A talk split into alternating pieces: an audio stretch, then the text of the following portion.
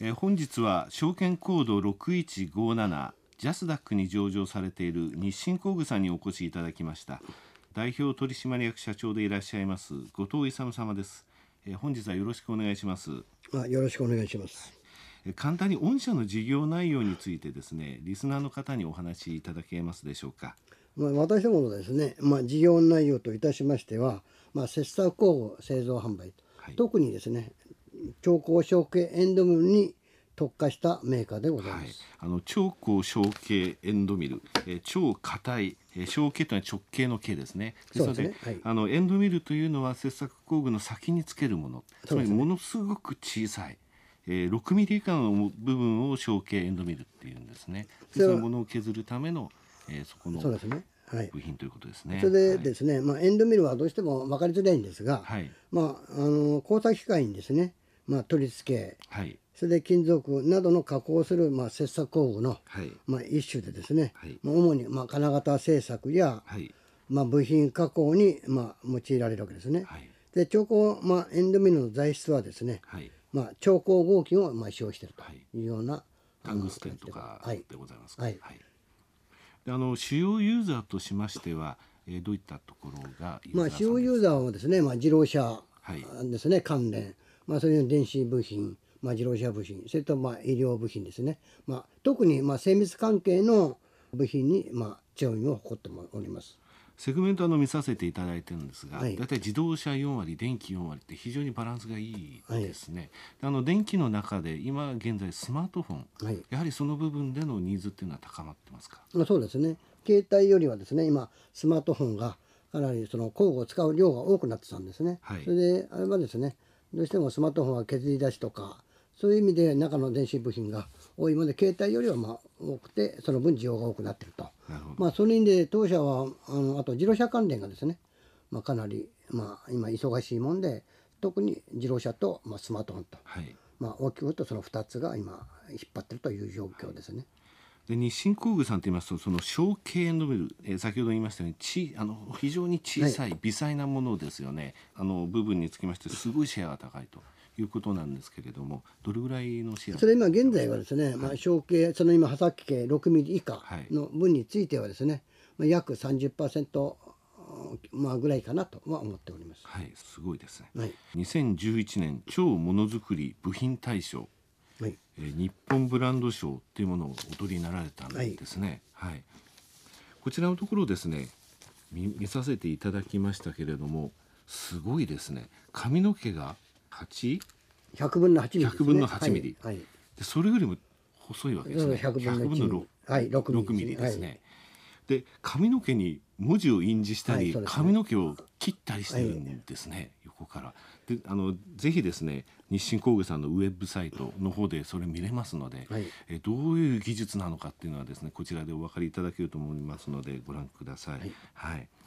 それでですね私なんですが実は御社2004年に上場された際にですね、えー昔あの外資系の投資家門によりまして、まあ、今も外資系ですけれども、であのそのグループ会社向けにですね御社のレポートを書いたことがあって、はいはいはい。実はよく知っているんああそうですか。ありがよとうございます。で今回もですねあの見させていただいて、はい。2004年上場以来ですね非常にあのいい会社になやっぱりなったなという印象がですねはいはい。強いんですけれどもあの嬉しかったのはですね2004年上場されてされた時とスタンスが全然変わってらっしゃらないということなんですよね。はいはい。で私は変わってないなと思って嬉しいなと思った点についてですね、はい。まず今のところあのお話にもありました超高工具の小径で微細特に超微細にこだわってですね、はい。とにかくニッチなところで自分たちのその技術っていうものを売っていくんだと、はい。あの時も強く言われていましたと、えそれからメイドインジャパン戦略っていうのがあったと思います、はいはいこのメイドインジャパン戦略っていうのはですねあのぜひ社長の方からご説明いただければと思います。あそうですか。私がちょうど21年前に、はい。まあ、社長にこう就任したわけですね、はい。まあ、その時にですねどうしても、まあ、ビデオカメラとはい。いうものがすごいすごい大きかったわけですね。でこれからまあ一応小型化になるだろうということを、はい。まあ、そ想定してですね。それでしあの小径エンドミル部品も小さくなるしですね、まあ、小径エンドミルに経営支援を特化したわけでございます、はい。それでその、まあ、おかげでですね今現実は携帯電話もかなり小さくなりですね、まあ、そこがうまくヒットしたかなとはい。いうような感じですね。それとあとメイドインジャパンについてはですねあくまでも品質をこの安定した商品をお客様にですね供給していくにはやっぱり日本がで作らないといけないかなと私はそう思っております。なる。ほど。はい、はい、あの仙台に、はい。えー生産拠点の工場ありますよね、あそこあれも一箇所にまとめたんですよね上場のそうですね。前にですね。はい。それでその中で全ての開発生産を行うと。で技術の流出っていうものも、えーそれで防げるとはい。いうので実際のその商品数なんですが、7000そうですね。いうふうにおはい。聞きしましたですね、はい。ユーザーさんの数も、えー、4000から6000ぐらいの数あると,、はい。となりますとエンドユーザーのニーズに合わせて本当にあのいろいろなニーズに合わせてその工具を作ってきたその小さいものを作ってきて、はい。えー実績を上げられてきたということですね。はい、それから無借金、無借金についてあの90年代にかなりご苦労されて、はい。は いそね。それはい。で、あの無借金になって上場するっていうのはあの時あのゆ夢としてかあの、ね。語られててそれを実現したというお話でしたけども、それはいまだにそのままそうですね。まあそれはですね、私がまあ社長にちょうど21年前になった時ですね、ちょうどバブル崩壊してですね、2期連続ではい。赤字になりですね、はい。まあ3期目で赤字なら社長を辞任すると、はい。まあ宣言をこう,、ね、まあしたんですが、おかげさまで3期目でようやく少し黒字がこう出て、はい。まあ私の首がこうね、社長の首がつながってるというような状況で、それからですね、やっぱり銀行からのいろいろ圧力、はい。とかですね、まあ、いろいろこうあったものでですね、はい。あくまでもそれから、まあ、無借金経営にしなきゃいけないなとい。う夢を持ってですね、はい。経営方針に臨んだわけでございます。それでですね、はい。えーお話の中でありましたあのその上場前の、えー厳しい状況があったとい。うことなんですけれどもね、あのリーマンショックもありましたと、それから昨年、えー地震がありましたそうですね。はいで。仙台の生産拠点どうなるのかなっていうのでですね、はいえちょっと不安だったんですけれども、1ヶ月経たずにですね、えーフル操業の状態まで持ってこられたということでしたねであのリーマンショックっていうのはやはり影響大きかったですか？まあ、リーマンショックはですね、まあ、私ども、まあ、その大きくないってあの嘘になるんですが、はいまあ、うん思ったより早く立ち上がったもんです。約半年ぐらいですか。はいそれで私はですね、まあ、あくまでもその社長になった時にこの3年間ですねその苦労していろいろそのその経験があったためにですねで私は早めにまあいろんなことを対応してですね、まあ、黒字に転換に持っていったとはいいうような状況でございます。やはりあのニッチなところでしかもニーズがあるっていう部分がやっぱり強かったということですね。そうですね。それでですねリスナーの方にぜひ覚えておいてほしいんですがあの他にいわゆる超高工具って言いますかあの切削機械って言いますと皆さん6278のユニオンツールさん、えー、5963の日立ツールさん6136の OSG さんこの3つはですね非常に個人投資家の方に人気あるんでリスナーの方でもあのえーよく手がけてらっしゃる方いらっしゃると思います、このユニオンツールさんに日立ツールさん OSG さんと基本的に同じです。でまああのユニオンツールさんにつきましてはあの基盤ですね、えーのところに向けてのカスタム LSI とかですね。そちらの方への基盤とか向けの、えー施策が多いんですけれども、えー日清工具さんはジャスダックですけれどもこれら3つの、えー東証一部の会社と同じような形で比較することが可能なんですね。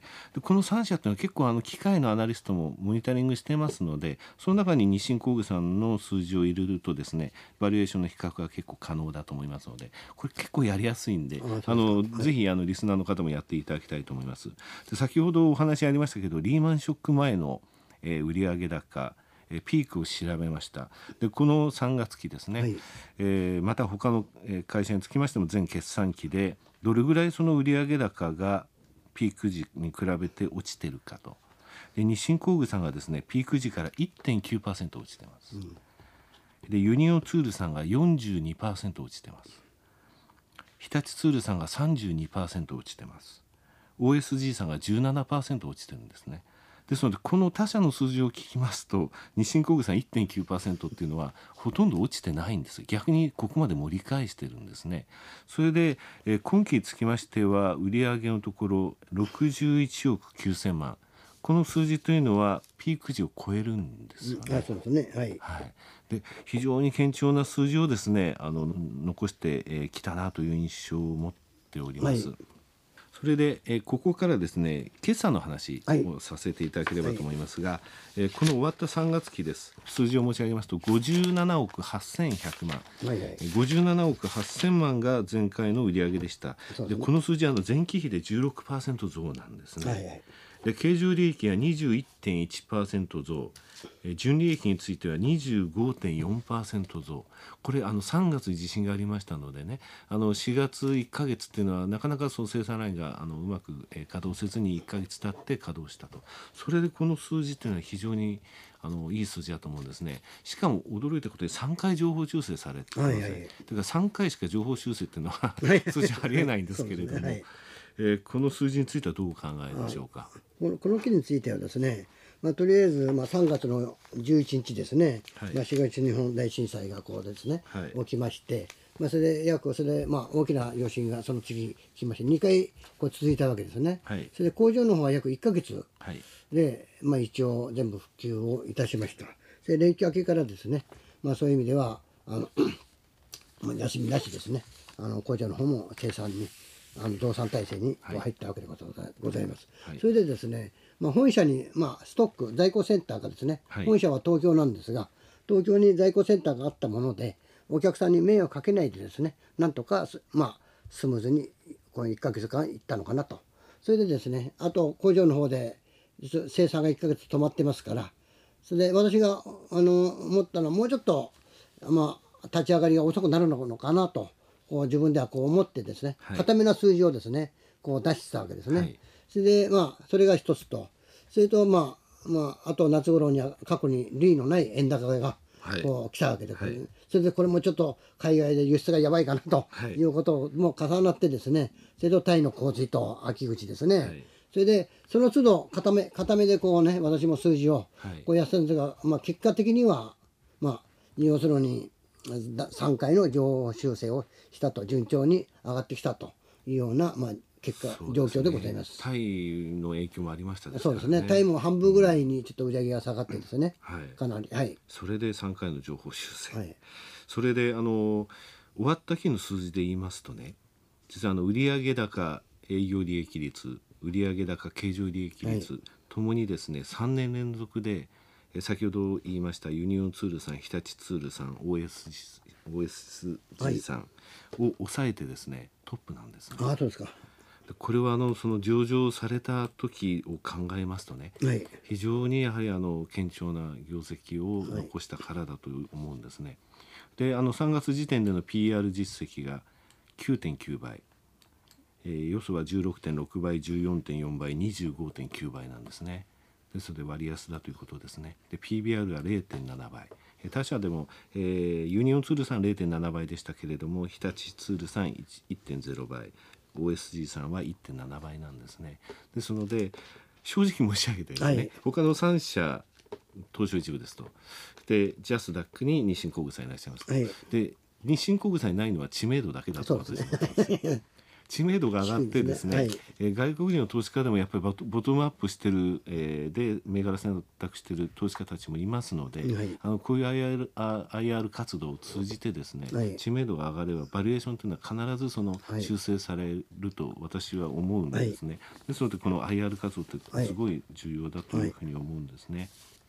でこの IR のところの前にですね、はい。今期の決算なんですが、はい。7月31日にあの第一期のですね決算出されましたですね。あ四半期のですね。はい、はい四半期ですね。これ好調の数字というふうに私の目には映ったんですが、はい。社長どうご覧になってらっしゃいますそれでですね、まあ、この件についてはですね、まあ、先ほど、まあ、あの先ほど言いました自動車関関連がですね、はい。まあ、忙しいこととですねあとまあスマートフォンですね、はい。これが忙しいためにですね、まあ、工場の方の量産効果ですね。それがあってですねかなり相乗効果になったかなと、はい。まあ、よくできたなといはい。う数字でございます。この数字ですねちょっと私分析したんですよ。はい。そうしましたら売上高が25%あの1年間の数字の25%、そうですね。つちょうど4分の1なんですね、で営業利益と経常利益と純利益が30%なんですね、ということで25%よりもこの5%分上回っているということになるんですけれども、はい、あまりですねあの季節によってその、えー、数字のずれというものが御社の場合他のところに比べて小さいというところもありましてあの売掛なんかも1か月で、えー、取っているというところがありますので、はい、この数字30%というのは好調な出だしだというふうに私は思ったんですがそういうふうに考えてよろしいですか、ね、これを、まあよ、はい、読んでかけてもらうと困るんですが まあ順調に行き過ぎたかなと、はい、そんな感じでございます。あのでこの3月にですね、はい、IR 宣言されましてですね、はいね。はいはい、この IR 宣言について、はい、えー、ぜひちょっとお話しいただければと思います。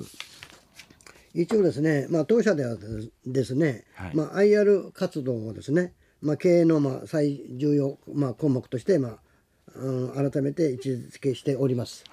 それでですね、まあ、市場関係者の方々の信頼関係を、まあ、構築するためにですね企業価値のまあ向上をまあ図るためと IR 宣言および IR まあ活動目標をまあ定めております。